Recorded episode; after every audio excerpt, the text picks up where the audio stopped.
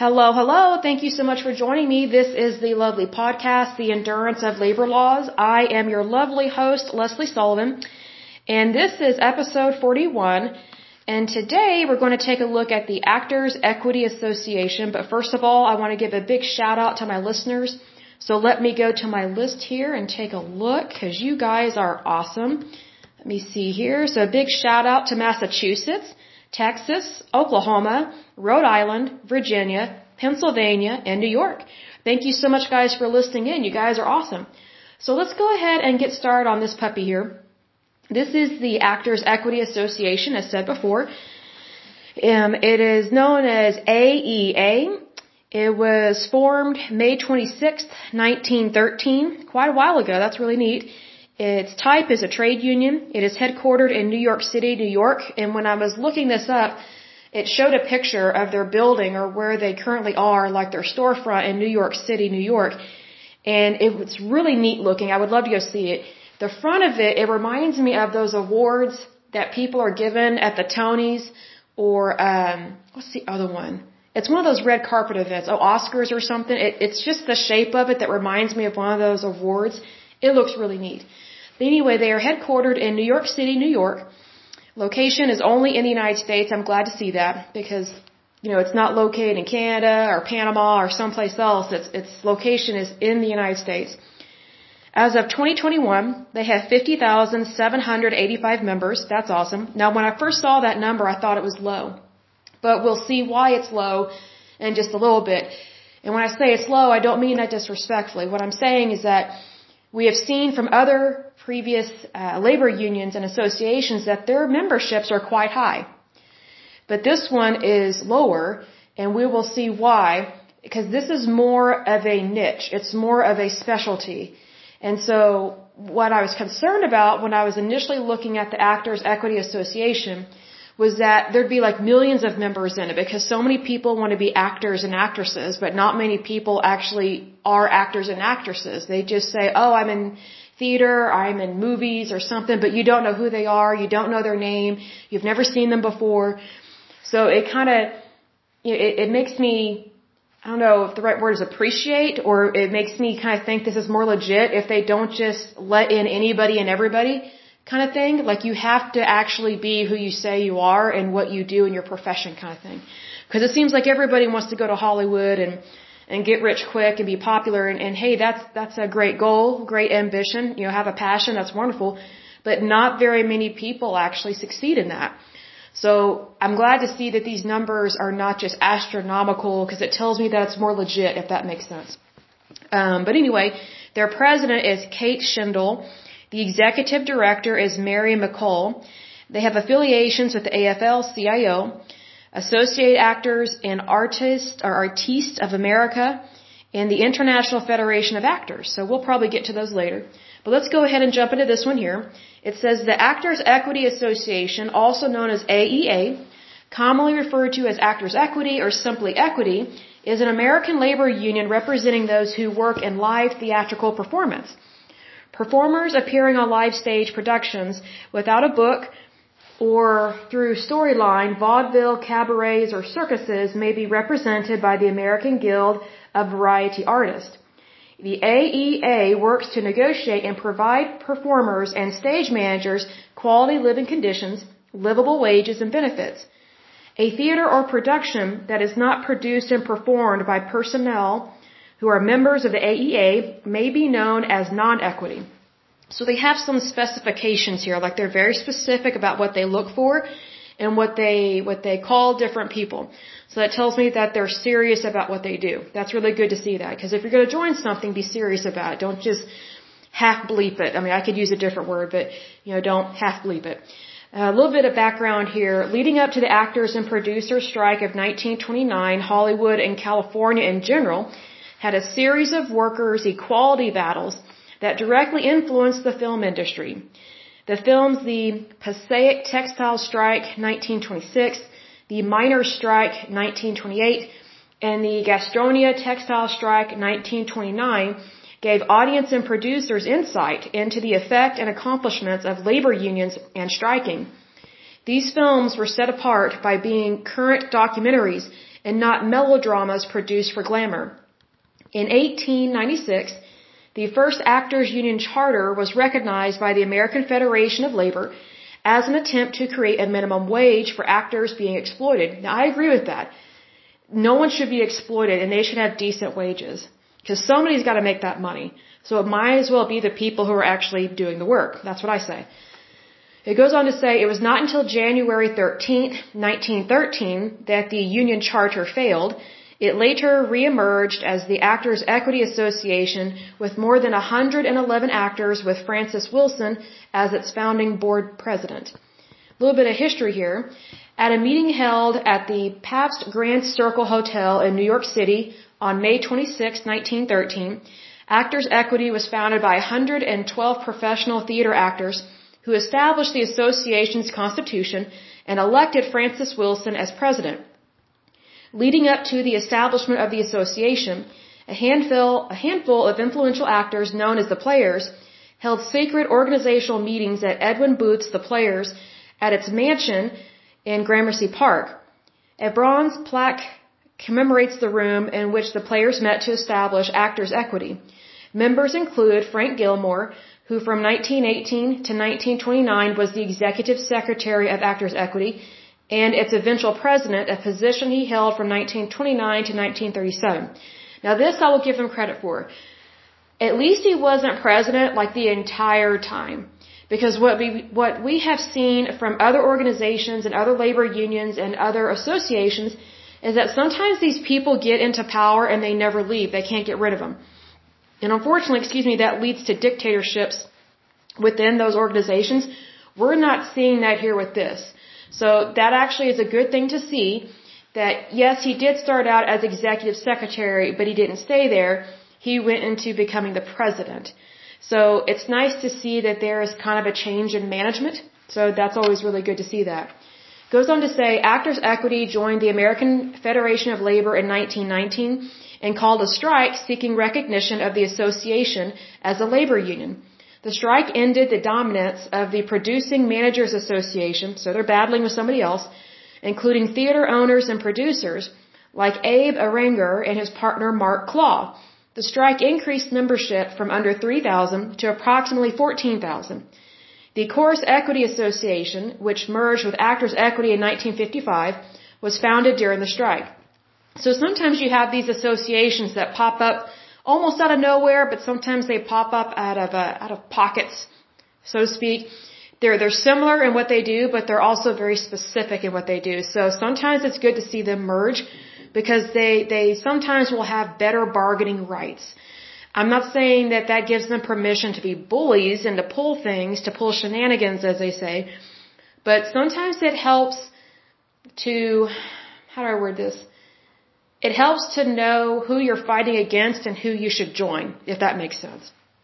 It goes on to say, equity represented directors and, and choreographers until 1959 when they broke away and formed their own union. That's probably a good thing because actors and directors and choreographers are not the same. Those are three totally different job functions and three totally different job titles and they they want different things because they do different things. So sometimes you do need to be on your own and figure out what you want to do as opposed to just blending in all the time because sometimes when you blend in with other people, you lose your identity. You lose your calling. So I'm always in favor of individualism. And then once you know who you are as an individual, then you can associate and I guess mingle with other people that you're like-minded. But when you have those three different types of professions trying to be under the same umbrella, I can see why it did not work out because they don't think the same. Next, we're going to talk about the 1929 nationwide actors and producers strike threat. It says the actors uh, equality strike was a series of walkouts that started in 1927, which started out in smaller local theaters in Los Angeles, but quickly grew to the motion picture stage. During the series of nationwide walkouts, the Academy of Motion Picture Arts and Sciences started issuing contracts for freelance film actors, which led Hollywood's actors and actresses to fear the loss of their jobs. The theater strikes combined with freelance contracts fueled the need for actors and stagehands to strike for better working conditions and pay. Frank Gilmore, the head and treasurer of the Actors Equity Association, understood that he would need multiple unions across the country in order to make a change in not only proper representation and pay, but in the ability for actors to be able to negotiate any contract that any studio would put out worldwide. On July 20th, 1929, the Actors Equity would gain its first victory, which would give producers and actors a leg to stand on in their battle for equality. Over the course of 30 days, Gilmore fought to give the Actors Equity the ability to be the main representation of all actors, producers, radio personality, vaudeville performers, and agents in the country. This would also give all power and representation to one organization in order to create a more organized equality strike. Starting June 5, 1929, Gilmore attended several meetings in New York with the heads of Broadway.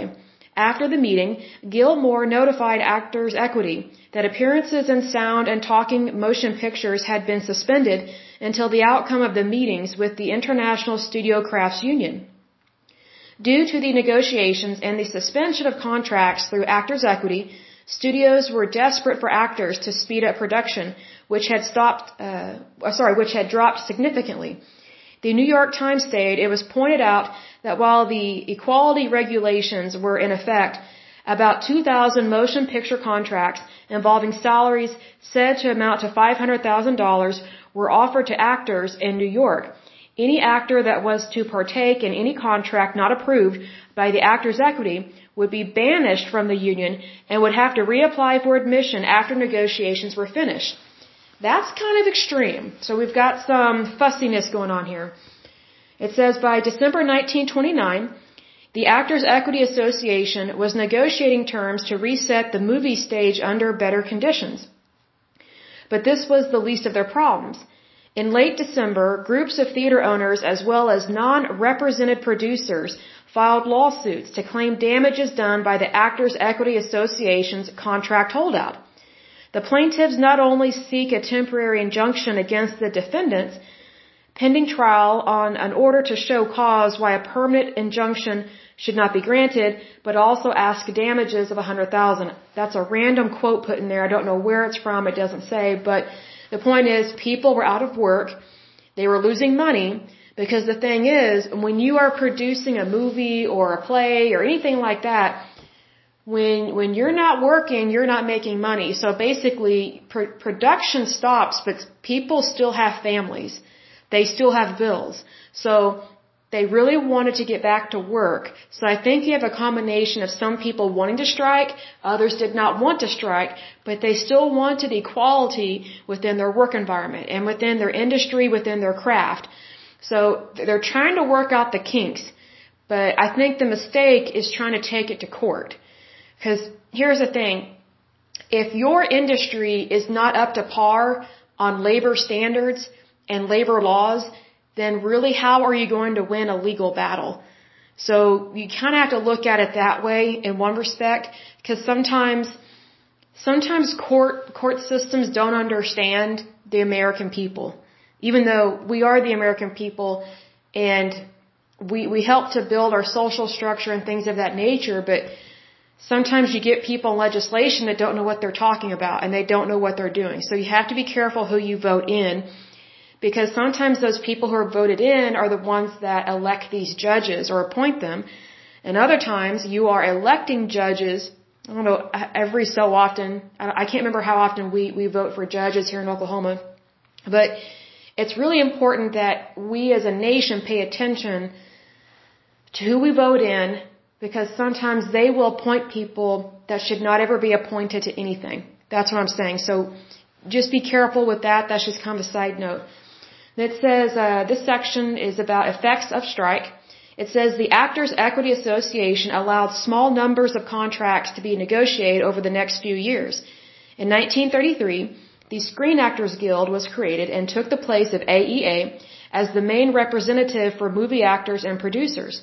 This allowed the Actors Equity Association to focus its efforts on live productions such as theatrical performances, while the Screen Actors Guild focused on movie production and non-scripted live performances such as minstrel, vaudeville, and live radio shows. And it says here in the 1940s, Actors Equity stood against segregation. And if you think about that, it's 20 years before um, legislative law took effect to desegregate our schools. So the Actors Equity was about two decades before, um, in terms of taking a stand on something. They were trying to implement desegregation about 20 years or two decades before the federal government and before state governments wanted to desegregate schools. Because when they started to desegregate schools in the 60s and more along the lines in the 70s, um, it was pretty rough on people. Like I have some relatives in my family that they remember the desegregation of schools here in Oklahoma, and it was rough. But if you think about it, desegregation should have happened the, the moment the Civil War was over. If you think about it. So we were kind of late in the ball game in terms of our society. But if you think about the actors' equity, they, they took a firm stand for something good. Now they're kind of crazy. Um, but back then, I think they made better decisions. That's my personal opinion. It goes on to say when actors were losing jobs through 1950s McCarthyism and the Hollywood blacklist, that was in regards to um, them being concerned about communists being in Hollywood, which they were there. Um, Actors Equity Association refused to participate. Although its constitution guaranteed its members the right to refuse to work alongside communists or a member of a communist front organization, Actors Equity never banned any members. At a 1997 ceremony commemorating the 50th anniversary of the blacklist, Richard Masur, then president of the Screen Actors Guild, apologized for the union's participation in the ban, noting, only our sister union, Actors Equity Association, had the courage to stand behind its members and help them continue their creative lives in the theater. For that, we honor actors' equity tonight. So he's doing some grandstanding, is what that is. In the 1960s, Actors Equity played a role in gaining public funding for the arts, including the founding of the National Endowment of the Arts. I did not know that. It says Actors Equity fought the destruction of historic Broadway theaters. It played a major role in the recognition of the impact the AIDS epidemic was having on the stage. So I don't know if they're talking about like if if there are a bunch of actors and actresses that got AIDS. I don't know what that really means. It says it played a major role in the recognition of the impact the AIDS epidemic was having on the stage. I'm guessing they mean that HIV AIDS was becoming more and more common within Hollywood. I don't really know what that line means. Um, but there definitely have been some actors, um, I can't think of any actresses, but there have been some actors that contracted HIV AIDS. Well, they don't contract AIDS, they technically contract HIV, and then AIDS um, is the final stage of that uh, virus, and that's pretty much when they're dying, is when AIDS is, is taking place. Um, so I'm not really sure what that last sentence mean. It doesn't really go into more detail. But it says here, uh, going on to the next article or next paragraph, it says, there are three ways to become a member of equity. Through an AEA contract, EMC points or via a sister union. If someone is offered a position under an AEA contract, they may join during the term of that contract. Alternatively, someone can become a member by generating a number of equity membership candidacy points. This is done by securing a position at an EMC participating theater and then registering as a candidate for equity. For every week they work at a participating theater, they accrue a point. Performers are required to earn a minimum of 25 weeks of EMC work along with a $400 initial payment in order to become an official equity member. Someone can also become a member by virtue of prior membership in a sister performing arts union, such as SAG, AFTRA, AGMA, AGVA, or GIAA. To qualify through this means, someone must be a member of the sister union for at least a year, be a member in good standing at that union, and have worked as a performer under the union's jurisdiction on a principal or under five contract or at least three days of extra background work. And it talks about their contracts a little bit. It says Actors Equity has a number of different contracts with a number of different rules associated with, associated with them, excuse me. Each contract type deals with a specific type of theater venue or production type. These include, but are not limited to, Council of Resident Stock Theaters, Guest Artists, Letters of Agreement, League of Resident Theaters, Small Professional Theaters, and Theater for Young Audiences. Actors and stage members within Actors Equity are not allowed to work in any non-equity houses or any productions in which an equity agreement has not been signed anywhere within equity's jurisdiction.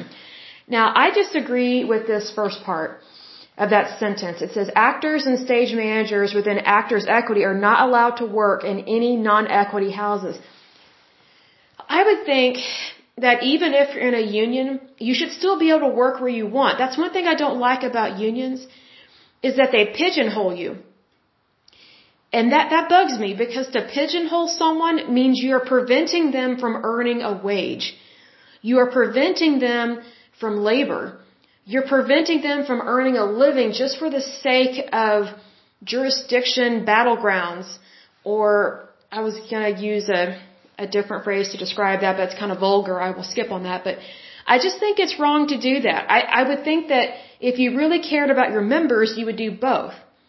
So if you can line up all this work for your members that are equity houses, then line all that up. But then if there's a gap in their employment or a gap in their contracts, let them go work someplace else in the meantime to, to, to fill in that space. Because not only does that give them a living wage, it gives them exposure. It, it basically gives them free publicity. It helps build their resume. It also helps build them up in their skill or trade. It helps them to grow in that. Because, you know, like when you're acting in a comedy, that's not the same as acting in a melodrama or a drama. It's also not the same as being in a documentary or a biography. So you have all these different avenues of entertainment. So I would think that you you would not want to hold them back because I think that when you hold someone back, you're literally limiting them and their future. And that's one thing I don't like about unions. It's it's kind of like when you're in a union, sometimes it's like, well, you're either with us or against us, or it's all or nothing. Well, I don't like those kinds of relationships. I find them to be very unfulfilling. I find them to be very unrealistic. And it always kind of feels like you're having to bow down to somebody else. And I don't like that and I don't agree with that because if someone loves you and respects you, they won't ever treat you like that. They won't expect you to bow down to them. They will help pick you up. There's a difference in the mentality, and I, hope I'm, I'm speaking that correctly or conveying it correctly, like what I'm trying to say. Because um, sometimes when I'm doing these podcasts, sometimes I feel like I'm stepping on eggshells considering our society is still a little super sensitive about things. And other times I'm like, I just don't care. If I crack an egg, I crack an egg. But, but I want to be, you know, kind and respectful of other people at all times as much as possible. But I do think it is wrong to limit someone's career, to limit their future, to limit their pay. Because I look at it this way, you know, let's say for example, you have, well, let's say Chris Pine. He is a very successful actor. Um, he's very handsome. He's very talented. Um, he he has a really good experience. He's done all these different types of work. He's been in movies. I think he was in a either a play or a Broadway production. I think it was a play because I remember seeing him in an interview. And I apologize, Mr. Pine. I can't remember which one it was, but it was the one where uh, you were on one of these talk shows. I can't remember if it was Jimmy Fallon or Jimmy Kimmel, but um, you're being interviewed by one of them, and they were talking about your play that you were in, your your theater production or something, and this lady yelled from the audience and said, "We can't hear you," and it was just so disrespectful, and I was just kind of shocked that someone from the audience in, a performance or a play or a production would yell at the actors or actresses on the stage because that is just such horrible etiquette. In fact, it's not etiquette at all. It's it's just it's a type of blasphemy, if anything, in terms of acting. I mean, it's just very much disrespect. But um, it's one of those things that I've never forgotten that because I think people need to learn how to behave when they attend things like that. Because I guarantee you, that woman, she probably ruined it for everybody else. But um, but I wanted to use this analogy here. Like, say for example, Chris Pine, he's very talented, very successful. He's been in movies and in uh, theatrical productions and things like that, and possibly Broadway. I just don't remember what it was. But let's say, for example, he wants to go out and work, but he's a part of this union. I'm not saying that he is, but say, for example, Chris Pine is part of the Actors Equity Association, and he wants to go out and work, and he has an opportunity for a contract but because Actors Equity Association doesn't have that contract, they forbid him or ban him from ever going out and doing his own work, even though it might be something he really wants to do. And say, for example, he needs to do it. You know, I'm not saying he's broke. I, I mean, I have no doubt that he's very successful and everything like that. But here's the thing. We can't assume that just because someone is popular or handsome or looks, or looks successful, that that always reflects their bank account. Like, like we don't know, you know, maybe he got really sick or something and is having to pay off medical bills. You know, maybe he's helping his family through a financial struggle. You know, maybe someone in his family is fighting cancer and those treatments, as we know, are not cheap. So I just think, I look at, I look at the entire picture. You know, if someone wants to go out and work, they have every right to do so. And who is anyone to get in their way? Because, you know, we can always judge someone by, by the surface and say, oh, they have everything they need. You know, Chris Pine, he's handsome. He can have any woman he wants. He lives in a nice fancy house. He's very successful. He comes from a family of actors. What does he have to worry about? You know, why would he go look for a contract? You know, he should only work where we want him to work. Well, I completely disagree with that. And I'm not saying that's happening. I'm just using that as an analogy especially I'm, I'm using, you know, a very popular actor, you know, to try and grab your attention to swing this home. But here's the thing. It doesn't matter what we see on the surface of someone's life. They could be suffering behind that. And it's not our business. It's not my business. It's not your business. It's not, it's not even this association's business. It's not any union's business.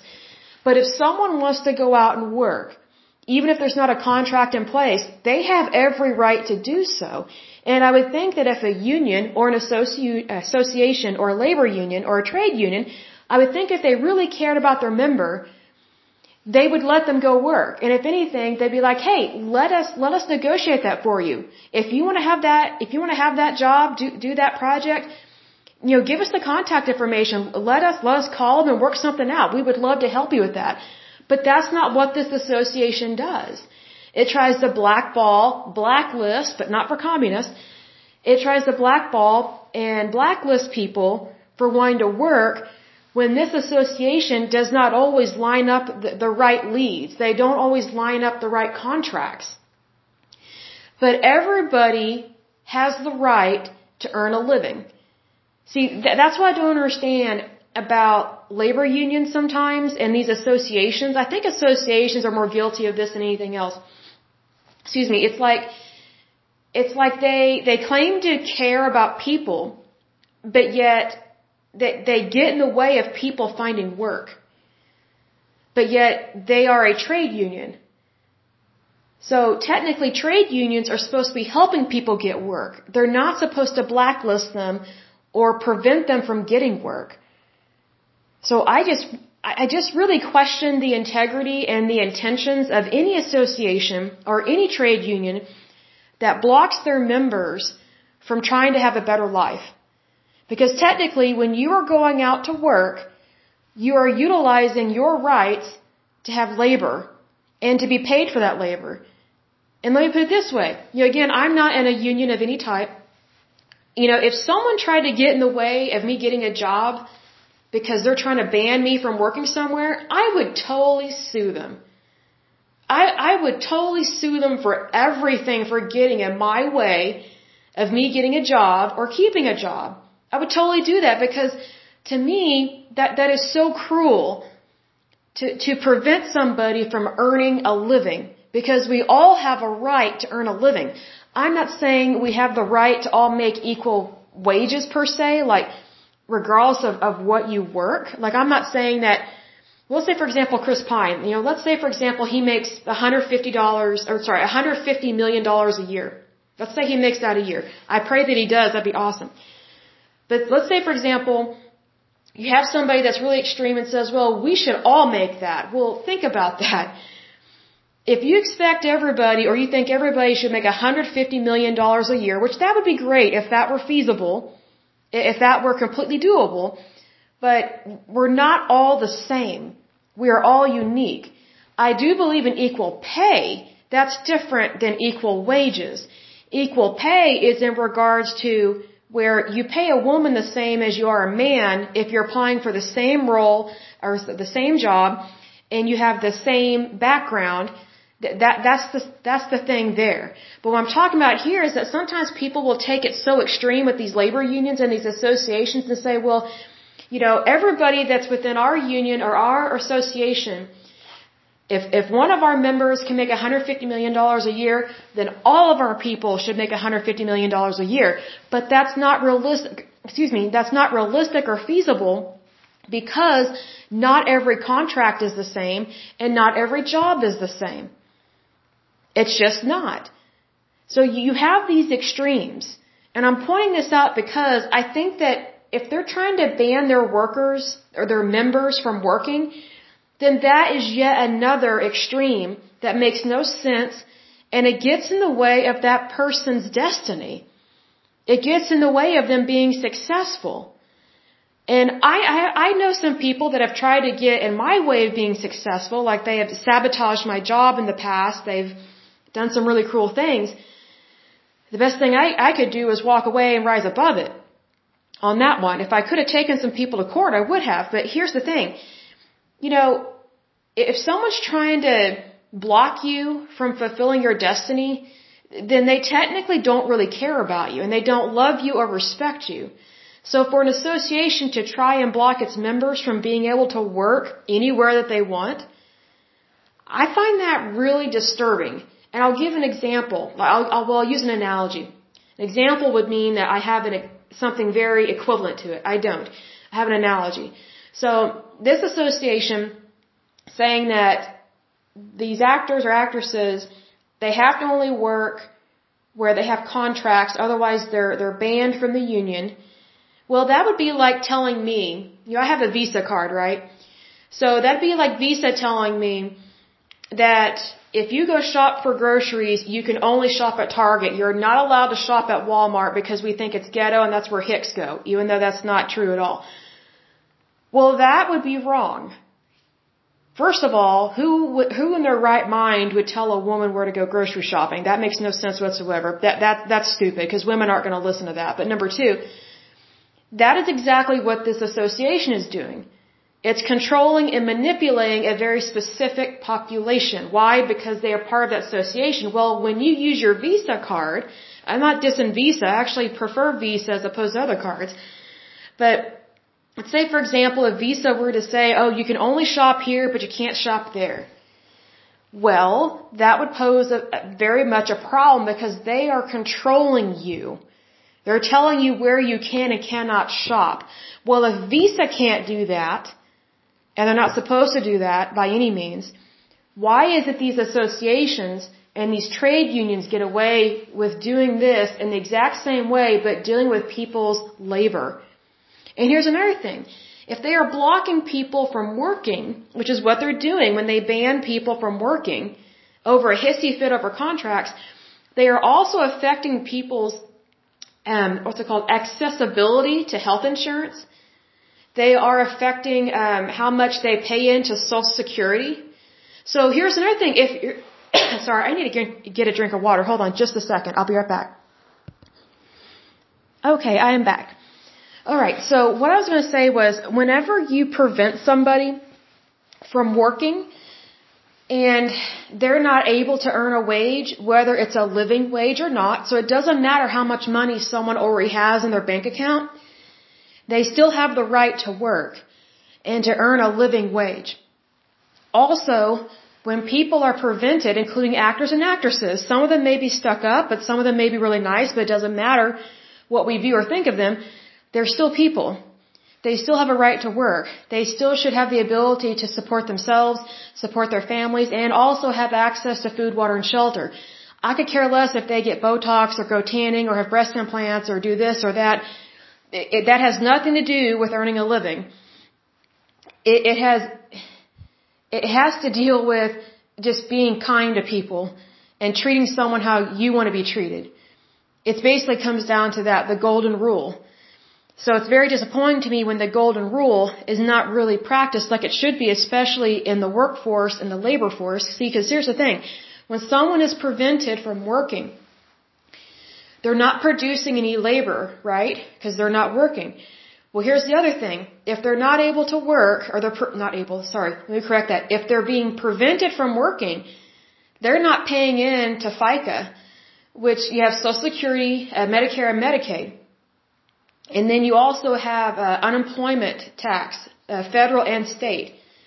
So th- these people that are being prevented from working, they are especially not adding any funds towards their uh, Social Security. And I'll, I'll explain how that works. Okay, so here's the thing. How do I word this the best of my ability? Okay, so Social Security, you get it once you reach like I don't know, 62 or 65 or something. You can get it earlier, but you, you take a huge hit on how much money you won't get if you, if you start drawing that money out early. But here's the thing. The way that you get those monies is by working when you're younger.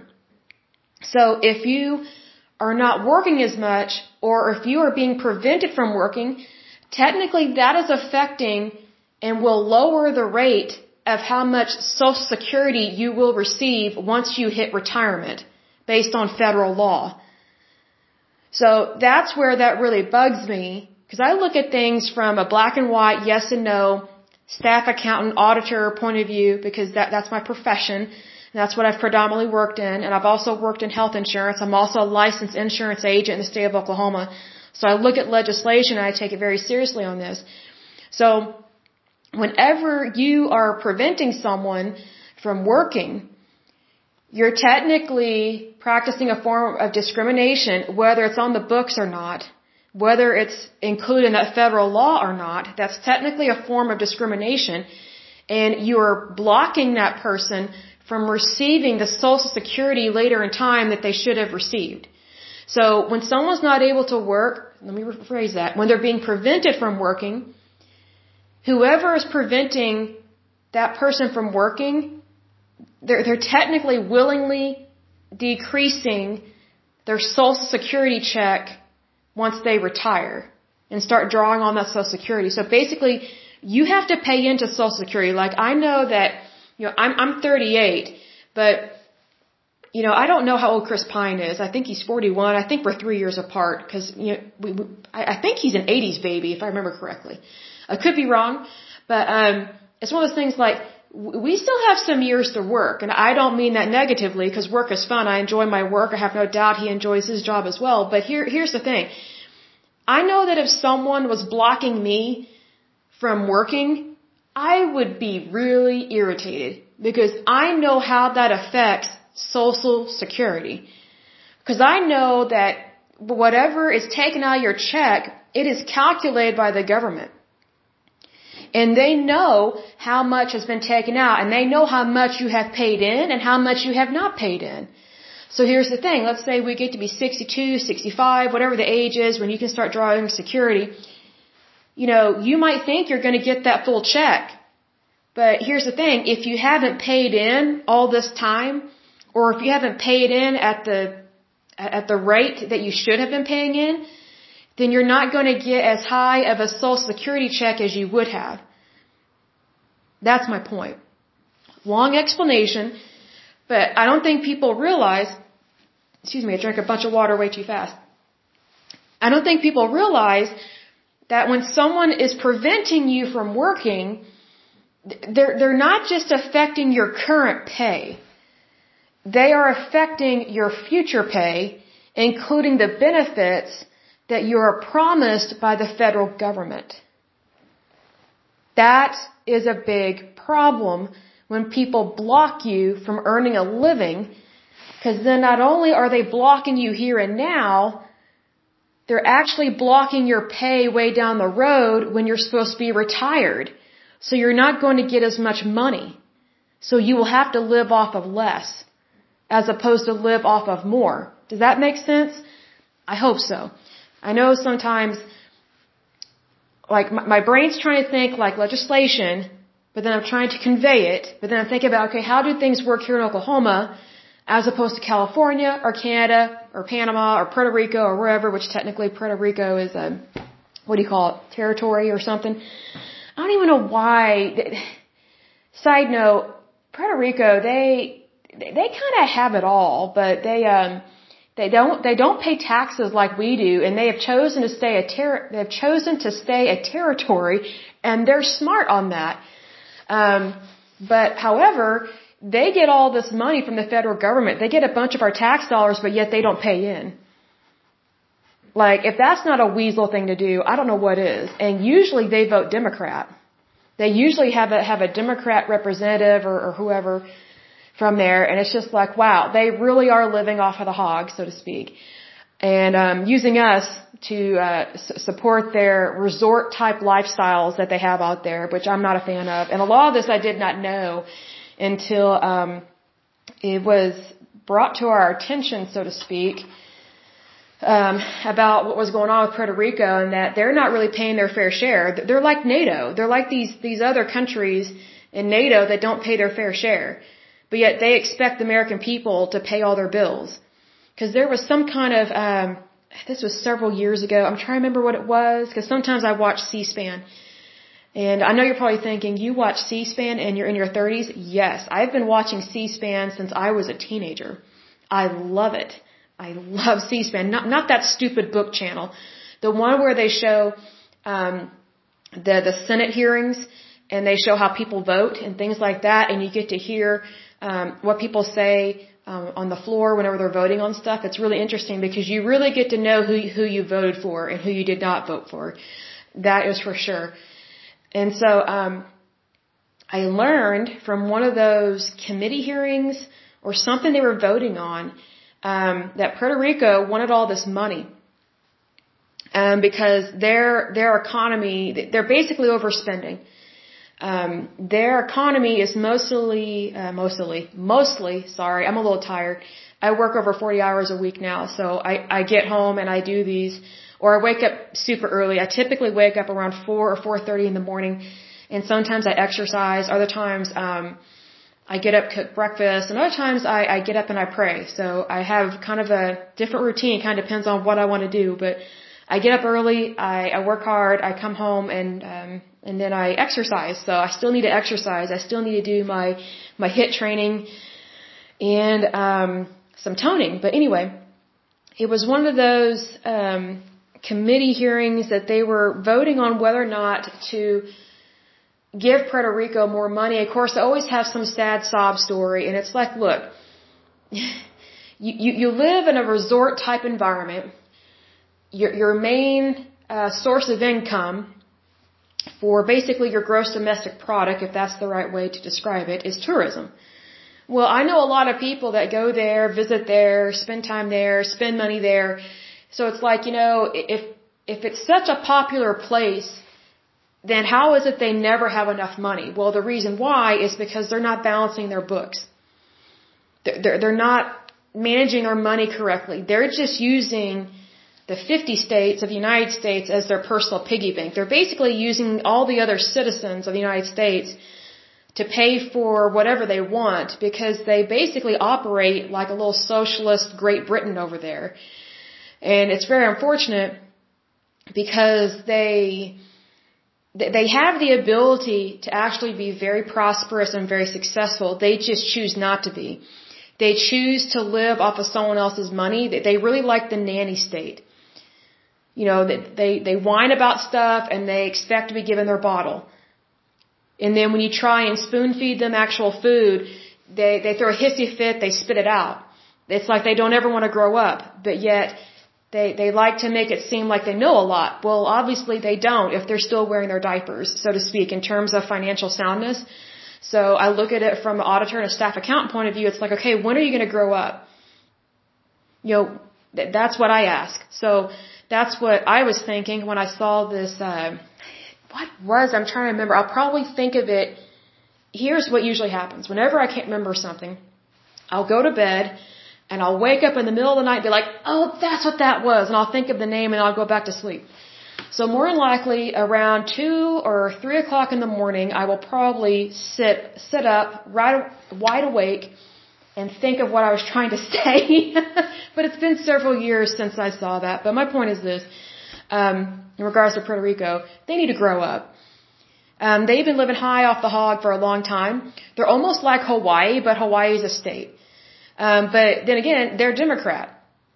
Um, Hawaii, they, they, I don't even know how anybody lives there that's not a millionaire or a billionaire because their real estate is so expensive.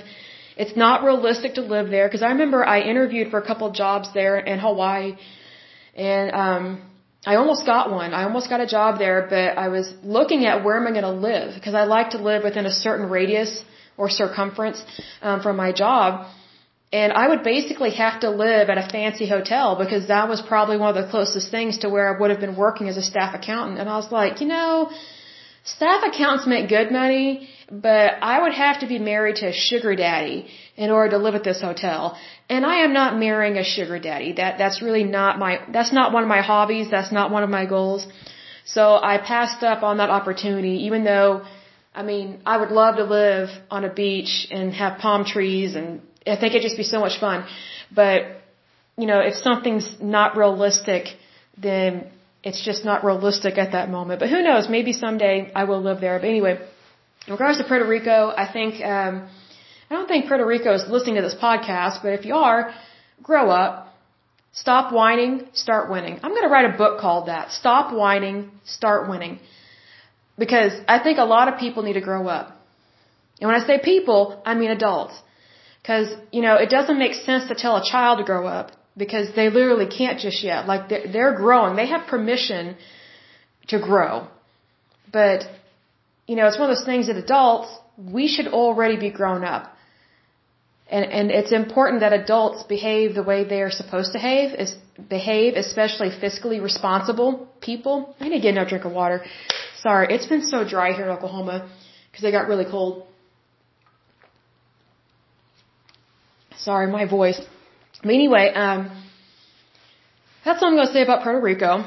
I love Puerto Rico. I've never been there, but um, they they need to um, be fiscally responsible because here's another thing. You know, if they would just be responsible and really focus on what they can afford, they could actually be way more successful and way more prosperous, but they choose not to be. And that always breaks my heart when people choose not to do the right thing. So it's like, well, you know, I, I just think, you know, why choose debt when you can choose wealth? Don't choose debt. Choose wealth. And you know, when you choose wealth, there are some sacrifices. There are some sacrifices that you make. But I look at it this way, that's just a weaning phase. Like, yeah, you know, it's kind of like, you know, like I would love to eat out every day. But number one, I don't want to pay that kind of money to eat out all the time. And number two, it's not always completely healthy. Like, I can find healthy things on any menu. But also, it's very expensive to go out all the time. And plus, I love to cook. But it's one of those things like when you're being fiscally responsible, that, that means that, you know, you're not going to go to Starbucks every day and spend three to five dollars on, on coffee. You know, you can still do that like once a week. But when you cut back, that's when you realize how much money you were spending on something that is not a, uh, it's not a necessity. It's more like a treat. I think the problem with Puerto Rico is that they've gotten so used to living above and beyond their means and above and beyond necessity that they think these luxuries are necessities when it's not. So maybe they need to take uh, Dave Ramsey's uh, financial class. I'm trying to think what his class is called. Is it Financial Peace University? It's one of them. I've seen different, uh, uh, what's it called, pieces of it.